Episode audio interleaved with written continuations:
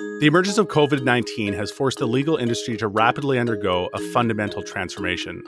I'm Jack Newton, CEO and co founder of Clio, the world's leading cloud based legal software provider. In each episode of Daily Matters, we'll explore what this new normal means for law firms, how legal professionals can find success while working remotely, and how lawyers can best serve their clients during this unprecedented situation. Today, we have a very special guest with us on the show, Professor Richard Susskind, OBE. Richard is an author, speaker, and independent advisor to major professional firms and to national governments. His latest books include Online Courts and the Future of Justice, the second edition of Tomorrow's Lawyers, and the Future of the Professions. Richard, it is great to have you here. Very good to be here, Jack. Thank you for involving me. Richard, first and foremost, how are you and your family doing? How are things in London? We're we're well so far. Touch wood, we're uh, hunkered down. I think for about five weeks now. Uh, my wife and I and my 25 year old daughter has come back to stay with us. Uh, my two sons are living about an hour away. Uh, thankfully, none of us seem to yet have been troubled by the virus, but it's a deeply disturbing atmosphere, and it's very strange indeed. The city of London is pretty much uh, desolate, really, and there's far less trading, of course, far less activity, and so it's grim all round we all just are trying to look after ourselves and follow the government's advice about social distancing. And what would you say is most on your mind right now, Richard? Well, putting aside, as I frankly never can, the health of my nearest and dearest, but uh, professionally, the thing that's been preoccupying me most has been the ability or otherwise of our courts to deal with this crisis, because it is vitally important at a time of international and national stress that our courts, our legal system is accessible, that the rule of law is still in play. And our court system is traditionally such a physical system, dependent on people congregating together, that it is a real worry that without the ability of people so to gather, rule of law could be affected, confidence in the justice system impaired, and so forth. And so, as you kindly mentioned in the introduction, my previous and, most recent work has looked at the question, really the question, is court a service or a place? And I, and I argue it actually should be conceived as a service.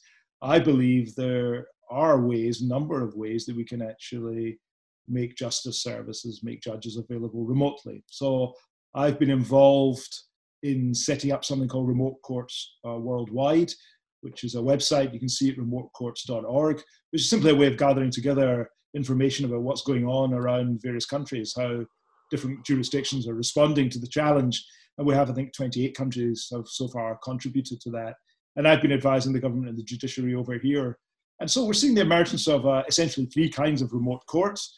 Uh, the first is uh, the audio hearing, where a judge uh, meets with the parties essentially by telephone conference. The second is some kind of video hearing, when uh, the parties come together using something like Skype or Zoom. And the third is a paper hearing where the judge comes to the decision on the basis of written submissions alone. I should just refine that slightly by saying the audio and video hearings can be partial or full.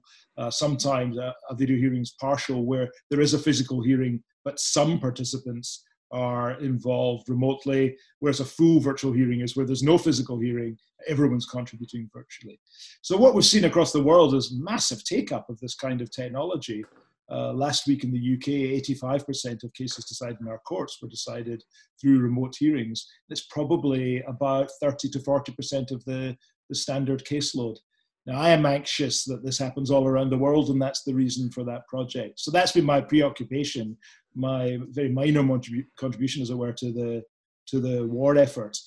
And then the third thing I'm thinking about, of course, is my my clients, the people I advise, the major international law firms, how they're adapting and what their clients are thinking about this time of, of great change.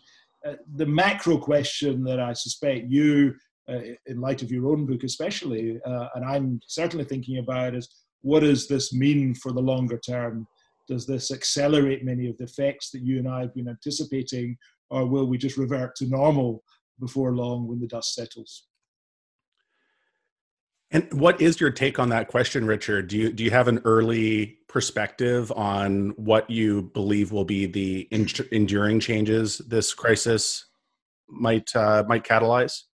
I think it'll bring about huge change. I think there's also a tendency particularly for recent converts, to overstate the immediate impact. What we've seen unquestionably is judges and lawyers and clients communicating, collaborating in different ways using technologies, video conferencing, even email, but uh, conferencing systems and so forth that have been about for many, many years. But I think it's important to say that this isn't fundamentally changing the business model. Uh, it's still clients receiving a, a, a, consultative advisory service. So what's quite interesting also is that the, the debate about, for example, artificial intelligence and how some of the actual work of lawyers and judges might be undertaken by machines, that's in a back burner just now. So I say that there has been massive progress in the way in which the traditional service is delivered, but not a paradigm shift in the nature of legal service delivery. The biggest highest level point, I suppose, is it has opened the minds of many hitherto skeptics to the idea that legal work might be done differently. And it seems to me this is a great time, therefore, for us to, as, as rapidly as possible, to introduce those new technologies, these systems, these methods many of us have passionately believed would improve the quality of legal service, improve access to justice. We believe for years these should be in place. We now have a, uh, an opening. Uh, while it is that while it is that people are essentially receptive to different ways of working, this is something I think we need to push through quite aggressively. One of the phrases you use in your your book that I, I quite like is uh, one that you use with your your clients quite frequently, as you mentioned in the book, which is you can't change the wheels on a moving car. And, and that yes. being one of the reasons you see so much resistance to change in law firms and, and courts alike. And, and, perhaps because of coronavirus the, the car has stopped at a time that nobody anticipated it would. And and there's an opportunity to do a bit of a, a retrofit. Uh, can, can you comment on whether you think this this pause and slowdown that we're seeing across the entire economy uh, with many court systems and with many law firms will will be an opportunity or should be regarded as an opportunity to to change the tires on the car so to speak i think i mean my answer to the question how do you change the wheel in a moving car is in fact that you start a new car altogether because it seems mm. to me the mistake is often trying to graft new, if I can push the metaphor a little bit further, uh, uh, graft more technology onto the old car, as it were, uh, not really to fundamentally change what's going on, but to systematize, to turbocharge the current car. My argument is we need new vehicles. And in the court, that's what the remote court is. It's not a turbocharged version of the old court, it's something quite different. And we need to think the same in legal practice. I did want to just say, just by way of qualification, uh, to a previous comment, we've also got to be alive to the fact that home working is not sustainable for everyone. I worry right. about people's I worry about people's mental health. I worry about the sheer logistics of a young family with kids working at home and so forth. And so the best way of seeing this just now, this experience is a, a massive unscheduled pilot from which we've got to learn a lot. We really should be thinking deeply uh, about capturing as much data of, of, this experience as possible, seeing during this period what can we do better using technology than we hadn't imagined, also reflecting on what was good enough, and frankly recognizing these areas where, with all the will in the world, with all the technology in the world, we still need some kind of face-to-face personal interaction. But we need to be thinking about this systematically. Um, in a way, I, I often draw a distinction between the social entrepreneur and the, the social scientist. The social entrepreneur is the person with uh, uh, who's the gut feeling that some major societal good can perhaps be attained through this fundamental change without much empirical evidence to support it. But if they're gifted, they're usually right. The social scientist is far more systematic and they spend lots of times analyzing the data. Uh, in, in, a way, we need to steer a middle ground here um, because, in the light of the experience we've had, we have to think to ourselves what does a good court system look like? What does great legal service feel like? And uh, yes, a, a, couple of ideas to unpack there. N- number one, with the courts and the the system, the the situation they've been forced into amidst this this crisis. Do you believe they'll they'll actually build that that new car to to go back to your your metaphor and leapfrog over what many I believe we're advocating for in terms of fairly incremental improvements and instead realize that this completely transformed view of what courts need to be should be realized with uh, aggressively against this kind of a, a, a crisis? I think what we're seeing just now in most courts, eh, sensible courts around the world, is what they're doing is tackling the less complex, lower value, lesser impact cases and putting in place this new car for that. I, I, think once you've got that new vehicle in place, we'll build on that and we will add incrementally. So it's not an overnight revolution.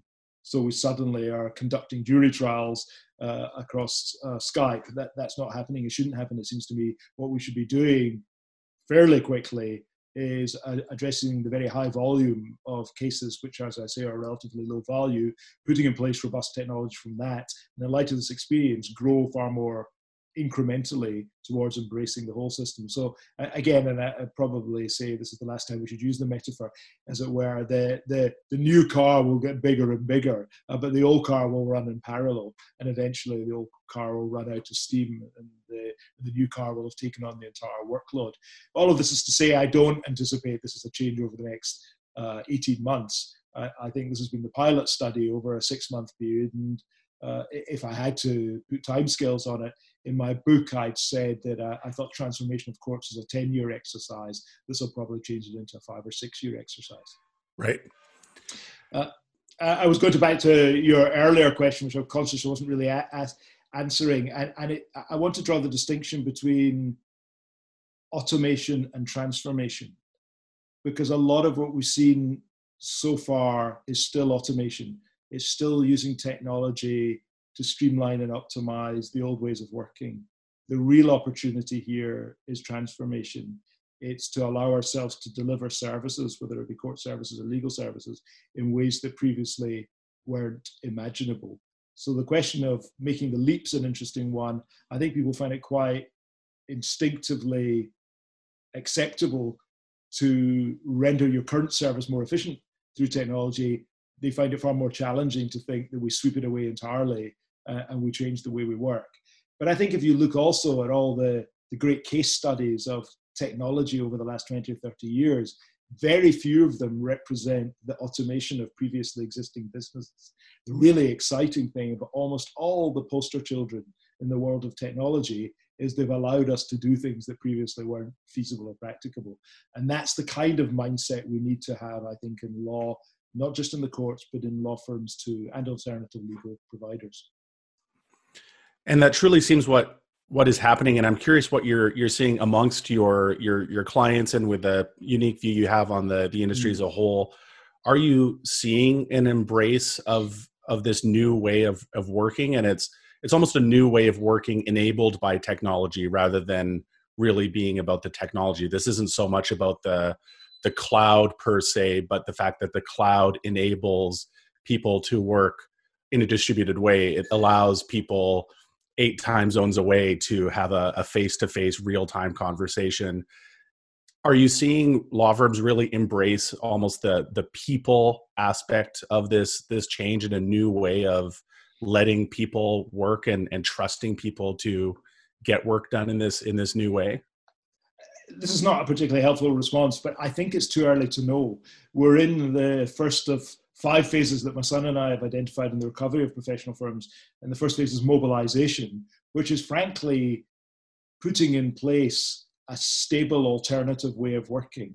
It's making sure your people are okay. It's shoring up weak parts of the business. It's thinking about short term survival. It's recognizing that there isn't an option other than for people to be working from home. So, to how do we best support it? I think also in this phase, there's an opportunity missed for law firms to stay close to their clients because I'm getting early views from clients that law firms uh, are only really interested in them if they want to be, if they've got projects for which uh, fees can be gained, whereas the relationships will really be deepened here where law firms help, for example, in house legal departments move from their organizations to set up at home because many of them don't have the technology to support their operations and running. But it's quite frantic out there. We're moving into this, the second phase, which is the, the phase where we're locked down, but uh, uh, the initial lockdown was still overlapping with the mobilization, making sure the connections are okay, making sure people have got laptops or whatever it is. Um, right. we're, we're now seeing uh, uh, a new normal, the new normal of everyone in the workforce is working from home. Uh, all our clients are working from home. All their clients are working from home. And it's too early, I think, to establish any set patterns to recognize any anything that will either stick for good or, or, or will quickly be rejected. So everyone's feeling their way. But what is fascinating is that many lawyers and judges and clients who a month ago would have rejected the ways they're now working are now accepting it as everyday as an everyday reality. So I say it's a question of trying to capture information about that experience, get a sense from clients about what's working well enough. Because this whole phrase that I, I like, uh, good enough is good enough, for many clients of law firms, they've said for years that their law firms are great but over engineered. Uh, whereas now a lot of the service is more pragmatic, it's rougher and ready, but it actually delivers the goods. So the feedback I've had, I'm doing a minor research exercise with General Counsel just now, is actually the service they're getting and they're giving is, according to the multiple choices I've given them, is good enough. And that's an interesting test because actually, good enough a month ago may have looked sloppy. So we may refine our ideas of what it is to deliver an adequate service. It's not just in law, we're seeing it in medicine. When Daniel and I wrote our book about the future of the professions, and we suggested that doctors would see patients over Skype, this was regarded as farcical. Now people regard it as a privilege that you can right. still access your doctor, and for many interactions, it's sufficient uh, that you have this connection by video. So our perceptions are changing, and uh, I don't believe that we will just revert to type because I think our eyes will have been opened. And certainly when it comes to policymakers and strategists, uh, people will be thinking deeply about the future in light of this experience. I was listening to your comment around the client perspective. I was listening to uh, an interview that Kara Swisher was doing on her Recode podcast with a with a prominent VC, and his comment was, amidst this COVID nineteen crisis, the the law firm he works with most closely on deals where everyone has been work from home for the last three or four weeks is more responsive and delivering better service to him than when they were in their fancy downtown San Francisco uh, AAA office space. Mm. And and his comment was, I, I, would prefer they actually remain in this mode on the other side mm-hmm. of mm. the the crisis. But he expects in turn there to be a, a commensurate drop in uh, his fees when they can walk away from that incredibly expensive lease they have uh, in, in downtown San Francisco. Yeah, it's well put, and almost more compelling when it comes from a client than it comes from a, a commentator like me. But that's got to be right.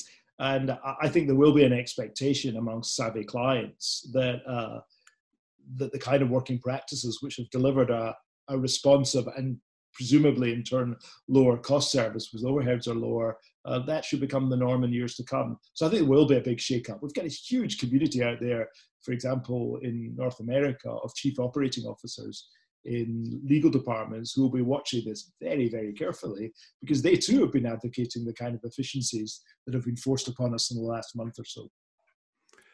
So, Richard, you touched on it briefly. I'd love to go a bit deeper into the the article you're referring to on the five phases of recovery from COVID nineteen that you you co-authored with your son Daniel. Maybe you could first of all uh, mention the uh, the book uh, that you co-authored with your your son, and it appears that that being uh, prolific is uh, runs in the the, the family. Uh, would love to hear more about that book and this article that you published on LinkedIn in particular. Would love to hear about the the five stages of recovery that you describe in more depth there.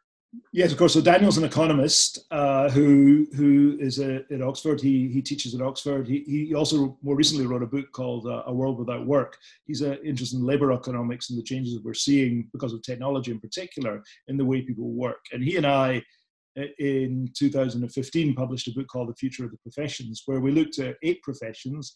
We looked at medicine and law and audit and tax. We looked at architecture, consulting, uh, teaching. We even looked at the clergy, and our question was to what extent was technology changing these professions? And we identified essentially two futures. One, where we said was reassuringly familiar.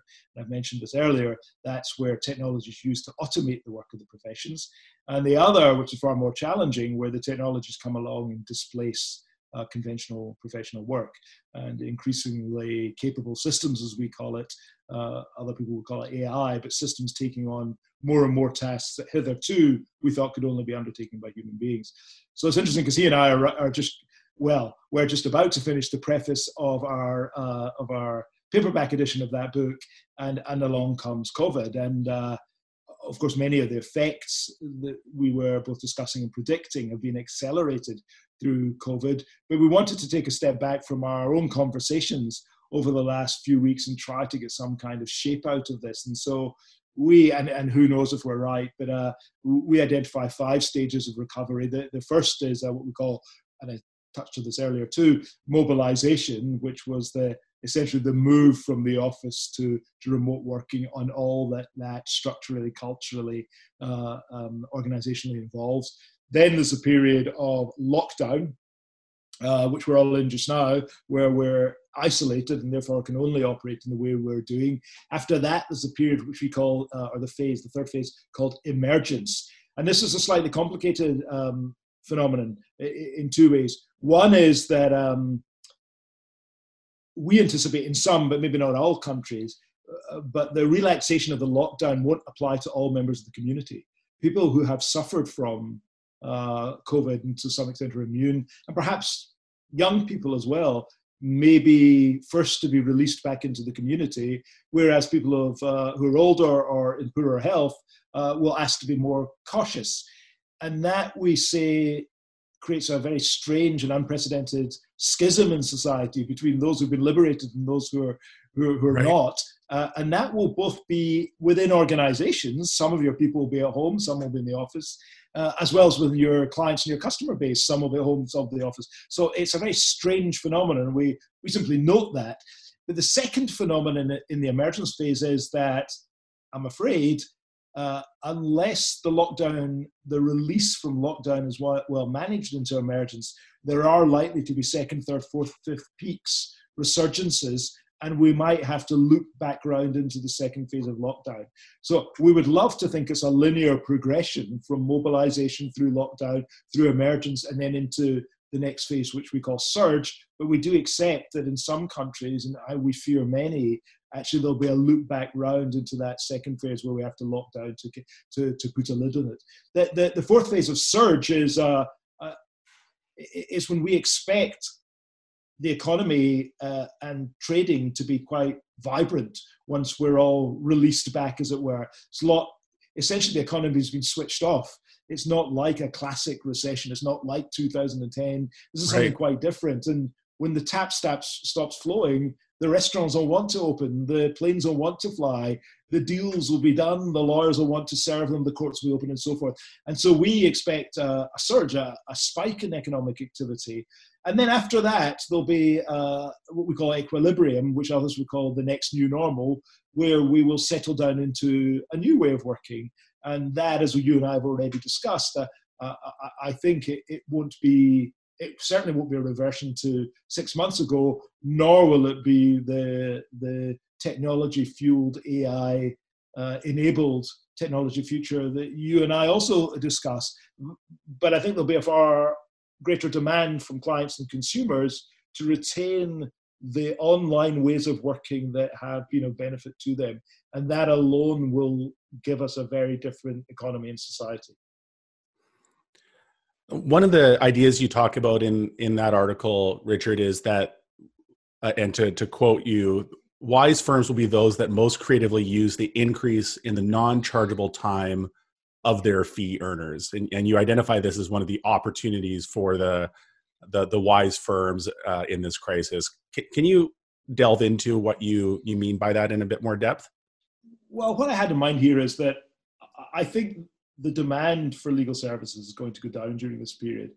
I, I think in one of a variety of ways, law firms will reduce either the numbers of people they have or the numbers of hours these people work. And I do say also in that, or we say in that paper, it is important that firms stick to their, their values and their purpose. I dearly hope that uh, people don't simply let people go indefinitely and people stand by their their staff, uh, and that that troubles me as a as a as a possibility. But I do think even those lawyers who are retained uh, and other professionals who retain the businesses will be working fewer hours than they were traditionally. And what I have in mind here is there's an opportunity if, say, you're not working 1,800 or, or, chargeable hours uh, and you're working 1,200 chargeable hours, I see there's an opportunity for that 600 hours to be used rather meaningfully. Now, some of it perhaps could be pro bono work, but I do think there's a parallel challenge that could also be met. The parallel challenge is how do lawyers retrain and retool themselves and prepare for the 20s at a time when most of us anticipate traditional legal skills will be supplanted by other legal skills. So I've said for years that lawyers of the future need to be legal knowledge engineers, legal project managers, legal risk managers, many other sorts of uh, skills they need to take on board. And people have said to me, frankly, we don't have time to change.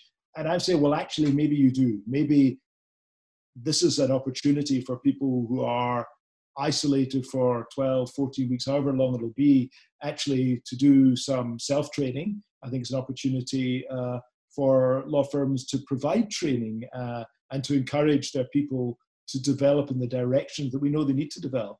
But there's also the possibility, for example, of long-standing knowledge management projects. Again, the standard mantra has been would love to capture and share our knowledge for future reuse, but we're too busy serving clients. Well, this is a time perhaps to try and synthesize and stabilize and pull together some of your some of your content. Also, a time perhaps to develop online systems and services because these systems need to have legal content which require lawyers who again are normally said not to be available. Well they might be available. So my thought was if we have some as it were spare time let's use this in ways that are productive for the business. Because to repeat i hear again and again we've not got the hours to do this. Well perhaps now you do. Right. And and let's shift to digging on technology for for a moment and, and maybe this is another investment that can be made while while we're we have a bit more free time on our hands. Uh, in, in, an article that you recently authored for the times uh, the the headline of that article was technology is key to stopping coronavirus wiping out law firms. Um, and, and i'd love for you to explore why you believe that is is true and and, and maybe if you believe that we'll actually see an acceleration in the adoption of technology due to coronavirus? Yeah, the first thing I should say, and I hope there's no editors from the Times listening, is there's an author of columns of you have no control over what the sub editors do. They make up the heading. So right. Uh, I think that's a rather melodramatic rendition of what followed. Nonetheless, my point was that it's hard to imagine, and I said both of law courts and of law firms that they could survive without embracing technology. So if law firms said we don't use video conferencing or we're not pre- prepared to to use the collaborative software that perhaps our clients are using, uh, their their existence would be pretty short lived. It, it seemed to me at that stage that unless you were prepared to communicate and collaborate and cooperate with clients in different ways, then clients would very quickly go to other other law firms. And if you weren't able to use video conferencing, you wouldn't be able to conduct yourself in many remote courts. Similarly, if the courts uh, were to continue offering any kind of service, this would have to be done remotely. There was no choice. Uh, and I was saying, imagine it was 1990. Uh, remarkable if it, this had happened then. Would have had the telephone. We would have had nothing else. Would have no ways to effectively to send documents to one another. We would have no way to have this kind of interaction that you and I are having and there would have been no question of using a Slack or a Skype or a Teams or, or whatever. And so I, I think we are, to this very limited extent, fortunate that this crisis arose at a time when we have technologies that can help us through. I also pointed out in that article that, that this in turn creates a remarkable vulnerability uh, because, as never before, we are depending on the internet and our power and communication technologies. And I, I cross refer to a book written by one of our politicians, Oliver Letwin, uh, called Apocalypse How, a, a great title. Um, and he was showing how we are, as economies and societies, so terribly dependent on related networks of power and communications. And should these fail, we'd be in deep trouble. And so I, I the article rather negatively by saying uh, we have to make sure that our systems re- remain robust through this period. But the point was re- the rather obvious one that uh, uh, dressed up as often one does when you're writing a column. But, but frankly, if you don't use technology now, you're not going to be able to serve clients and they're going to go elsewhere. Now, what does this mean for the, the, the world of technology? Uh, I, I, say again that it is interesting that uh, firms are now thinking they're fully in the technology era because they're using video conferencing and other collaboration tools. For me, it's still scratching the surface because the right. real challenge is not simply to computerize our communication and collaboration patterns. It's to look at the nature of legal service and wonder whether or not clients' legal problems might be solved in different ways. And that's a move away from the one to one consultative advisory service model to the one to many information services model. And the enabling technologies there will be AI and others, which over time will take on many of the tasks and I said this earlier, that in the past only human lawyers could take on. To stress again the significance of this moment is that lawyers who would never have dreamt of video conferencing or, or using other software that they have found as part of their everyday lives uh, will surely now be more open to the use of technologies in other parts of their business. So, for a technology company, this is an opportunity. And again, at a time where I'm finding people more accessible. Uh, I think it's easier to get in touch with people. It's either to organize a demo with people. At a time when people are more accessible, uh, tech companies can be reaching out to the legal community and say, "Do you know you could also be doing A, B, C, and D, and not just in this crisis, but but for right. all time." and maybe this has to do with technology maybe it doesn't but i think in every significant economic downturn uh, we've had there's there's always emerged companies and, and law firms alike that emerge stronger and as winners as as a result of the crisis and those that are, are the losers essentially and, and come out significantly weakened or or maybe even having failed entirely what do you believe is going to be the the differentiator between those two groups of firms when we look back on the COVID 19 crisis? Interestingly, I think it's going to be leadership. And uh, I, I, can see this as I look around court systems around the world. You can see that the jurisdictions that have been forward looking and ambitious and who've gotten the bit between their teeth at this different moment have had proactive chief justices who've been driving the profession and driving fellow judges. And I can see many court systems that have barely changed and courts are essentially not open, where I know the Chief Justices to be conservative and reluctant to use technology. By analogy, within law firms, I'm seeing some managing partners who are desperately hoping, as frankly we all are, that this will be over very soon so we can get back to normal, and others who are seeing this as a way of essentially reaching the future that they've identified for many years. But the real leaders are those who are sharing a vision with the people within their organization. It's the people who are motivating the staff at a time when many are feeling down. It's those who are leading by example by embracing the technology and in using it in earnest themselves. It's those who are reaching out to clients and having conversations less about what can we sell to you and more can we understand the problems and dilemmas you face, feeding that back into their firm uh, so the firm can respond accordingly.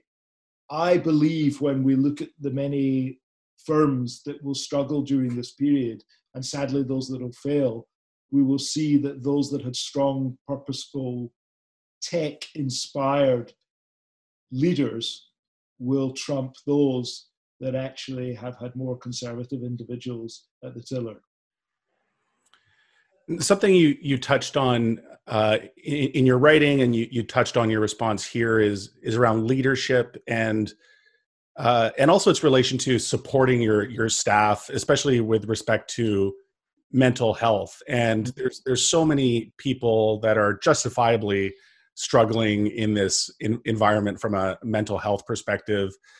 Can you speak uh, a little bit about what you're seeing in terms of uh, approaches, best practices, uh, and, and, what you'd regard as great leadership when it comes to helping uh, staff that have been foisted into this distributed work from home environment? Yes, I, I, recommend you first of all to the work of Larry Richards, who's been writing really good material on this. He's a psychologist, a lawyer who's been uh, working in this area for a long time. Again, the good leaders, first of all, are those who are empathizing, those who recognize there's an issue here. And frankly, that's not all. That's not all leaders. The good leaders are those who are communicating and providing an environment in which those who are struggling are able to confide in others and will receive support accordingly. The good leaders are those who are providing professional support via, via uh, psychotherapists and so forth. The good leaders are those that are identifying that not all people who are working at home are working in large houses with gardens. Many of them working in small places with screaming children who are trying to uh, be homeschooled and so forth. Uh, the good leaders are also recognized that so for many, I'm afraid, troubled houses, um, actually coming to work is a release from some pressure at home. So living full time in the pressure cooker is very difficult indeed. So a lot of it's about understanding and recognition of the difficulties people face, and then it's it's providing this environment that allows people freely to speak with their bosses about the difficulties they're suffering from, and practical help in the shape of therapy. I happen to be married to a psychotherapist, and she is consulting widely from home just now because people are indeed struggling in this new environment. Richard, I'm I'm curious if you can talk a little bit more about how you think this will this will end. And I, I know this is a, a, a fraught topic with many different perspectives and a lot of uncertainties. So um, I'll uh, I, would be happy for you to punt on it if you don't feel comfortable answering. But you, you talked a little bit about it, both in this article and in your your interview here about this concept of a a staggered restart of the mm. uh, of the economy and, and, potentially needing to have have essentially an oscillating pattern between uh, some return to normal, and then if if the virus starts to uh, emerge again, going back into a, a bit of a lockdown. Can, can you describe from from your perspective what kind of time frame you think we're on when things might begin even that staggered approach back to normal and how long you believe that might last well i really am a specialist in this what i'm what i'm hearing as you'll be hearing as well though from the the leading pharmaceutical companies is that it's unlikely there would be a, and from people like Bill Gates too, uh, there's no one like Bill Gates, in fact, but from, from Bill Gates, that it's unlikely there'll be a sufficiently tested, widely available vaccine for about 18 months. In which case, it seems to me that will have profound implications for our, our economy. Uh, but a, a couple of observations on that. One is just an untutored observation that if we're seeing anything in the world of science and technology just now, we're seeing disruptors who can throw conventional timeframes up in the air. And so my hope is that we have, including fields like AI, a world community of tremendously bright and able people who might in one way or another be able to shorten these timescales towards vaccine. Again, my untutored view is that the priority is perhaps less vaccine and more treatment if we had medicines and therapies that effectively reduced for almost all people the fatal or fatal effects or the effects of uh, uh, of deep illness, uh, then that would give people the confidence to go out into the community and would give the, the, the economy the confidence again. And my sense from what I read is we're more likely to have a fairly effective treatment before a fully effective vaccine. So uh, I, I, would like to think uh, that this is not a tragedy that will continue for years, that this is a, a tragedy that will carry on for some months. I think those who believe that we will be back to normal after the next lockdown is lifted in this country after three weeks, uh, I, I, think are perhaps over optimistic. Uh, my guess is by the my hope and guess is by the tail end of the year we'll see some kind of normality return. My fear from the model is that we, under all sorts of pressures, we go into the emergence phase too quick. Uh, the virus builds up again, and then we have to look back into lockdowns. I'd far prefer to see a measured linear progression through these phases than three or four loops back into lockdown because it seems to me that the the the, the patience that people have for lockdown, the commitment to lockdown, uh, and so forth, is easier to maintain first time around than it will be second, third, and fourth uh, times around. I ideally hope that Jack, that you and I will be able to shake hands and uh, and have a, a, a, drink together before the end of the year. You can't be hundred percent confident of that, but that's the kind of, and I'm an optimist. That's the kind of time frame I have in mind. I, I, I hope you're right. It feels like uh, eons ago that we uh, sat down together uh, in in Boston in the in the in the fall, and I, I hope we'll have a chance to reconvene soon. Uh, R- Richard, there's one concept I'd love for you to explore a, a bit more fully before we wrap up, and I, I, think one of the ideas you've you've talked about frequently is this idea that technology and the, the opportunity it presents is really to deliver legal services in a way that they were not delivered previously. Um, and and your your new book maybe that applies to to courts equally well. There's an opportunity for them to deliver their service in a in a completely new way. If you're a law firm in this crisis, looking at the crisis as an opportunity to change the way that, that you work, to change the way that you find and work with your clients, what's your perspective on on how they should approach that problem and how, from a mindset perspective, they should approach thinking about how they can deliver legal services in a way that maybe it wasn't possible or maybe they didn't think was possible before this this pandemic set in it's very hard at this moment to get people to be thinking about this at all. And I think going back to one of my earlier answers, the difference between a good leader and a good manager is uh, great managers will be taking us through the next few weeks. Great leaders will be ensuring their managers are doing this, but will also be looking at the long term health of the business. These great leaders will also be thinking and sensing that life will be very different. And you're absolutely right. My the mindset I would recommend is not a mindset that 2022 will be a streamlined version of 2019. The real opportunities here will be to be delivering services that, or delivering services in a way that weren't possible or perhaps even conceivable in the past the, the basic method I use here is something called, uh, well, it, partly it's outcome thinking and partly blank sheet thinking. Outcome thinking is the idea that often best expressed, I think, when you think of medicine, where I tell the tale of giving a talk to about 2,000 neurosurgeons, and they asked me to be controversial. So my opening line was, patients don't want neurosurgeons. Gasp in audience. Uh, I said, patients want health. And uh, you might think, I said to them as an AI guy, my background's in AI uh, as well as law, I said, you might think I'm here to talk about robotic surgery, and there are huge advances being made there, but we're still using the word surgery there.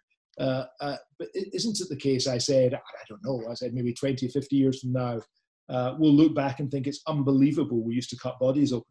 Because right. the future of, of uh, healthcare is non, is non-invasive. And so I said, You're asking the wrong question if you're asking me what's the future of surgery.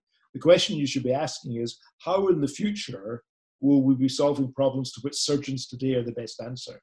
And that's the same question, sorry, long answer here, but that's the same question that lawyers need to ask.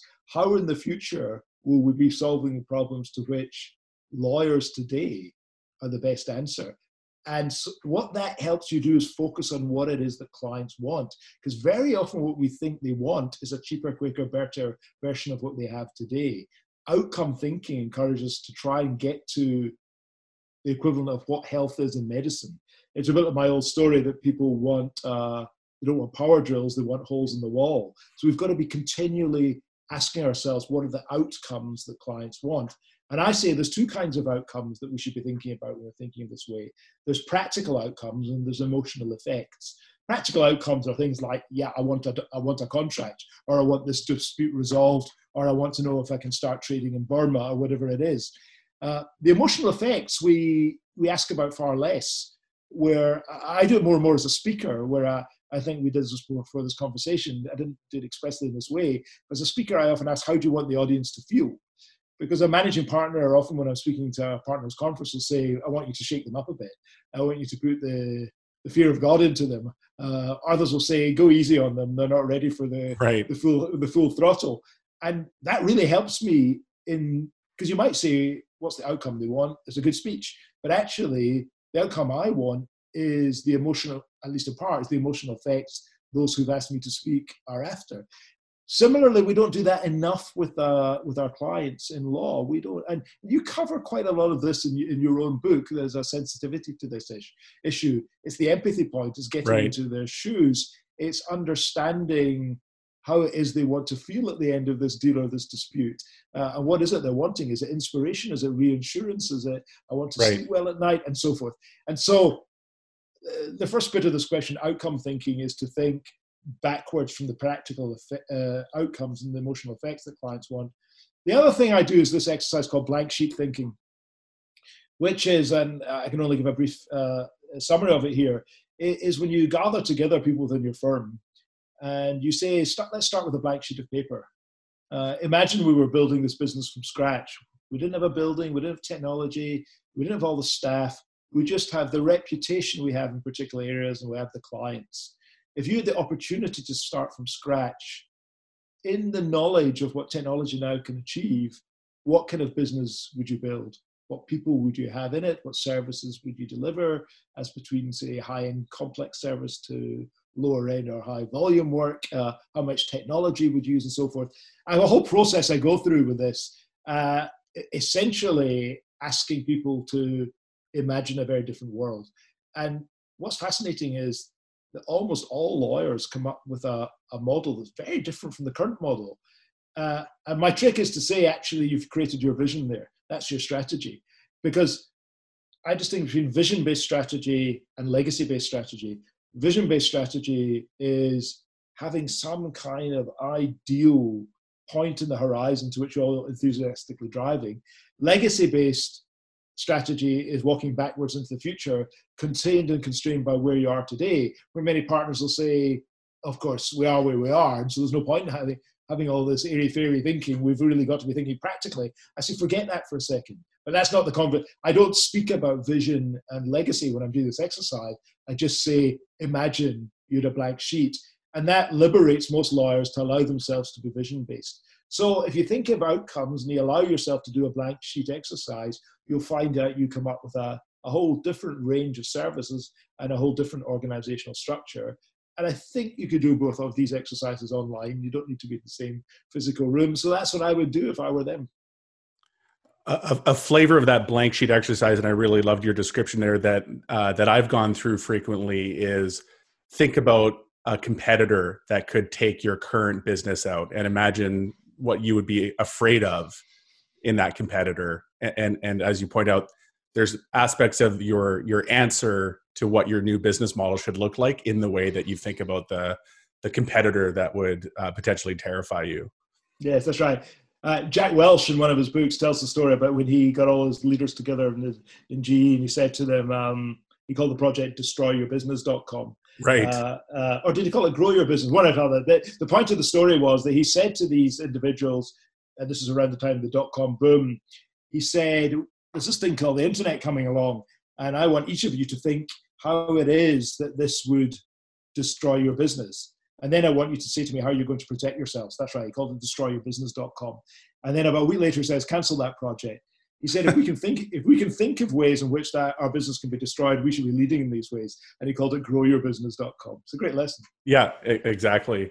Well, Richard, this has been a, a phenomenal conversation, uh, and I've I've really enjoyed the unique and powerful, powerful perspective you've been able to uh, to offer. To to wrap up, I'm wondering if there's a, a parting thought or message you'd like to to leave our listeners, addressing them either as legal professionals or, or simply as human beings as or, human or beings. both? I think this is it's an interesting time I, I, I, think just to revisit what it is we're doing in the short time we're given uh, we're all so very often so tied up and caught up in our everyday activity there's so much to do we can barely get through our to-do list I think most of us a little more space, and that space I think is not only an opportunity to spend time, many of us, with our loved ones, but it's also to reappraise what matters to us in life. And so that's the opportunity we've been given. And I urge people not simply to rush back into the old ways of working, but just as I say of the business, identify what's gone well and identify not what's gone not so well. We should do the same with our own lives. That's a wonderful note to end on. Richard, thanks so much for joining us today. Uh, stay healthy out there uh, in London and uh, enjoy the rest of your day. Thank you, Jack, and the same to all of our listeners. Thanks for joining us on Daily Matters today, a podcast from Clio. Rate and review wherever you get your podcasts and subscribe so that you never miss an episode. Daily Matters is produced by Andrew Booth, Sam Rosenthal, and Derek Bolin, and hosted by yours truly, Jack Newton. Thanks also to Clio, the world's leading cloud based legal technology provider, for supporting this podcast. If you'd like to learn more about Clio, please visit Clio.com.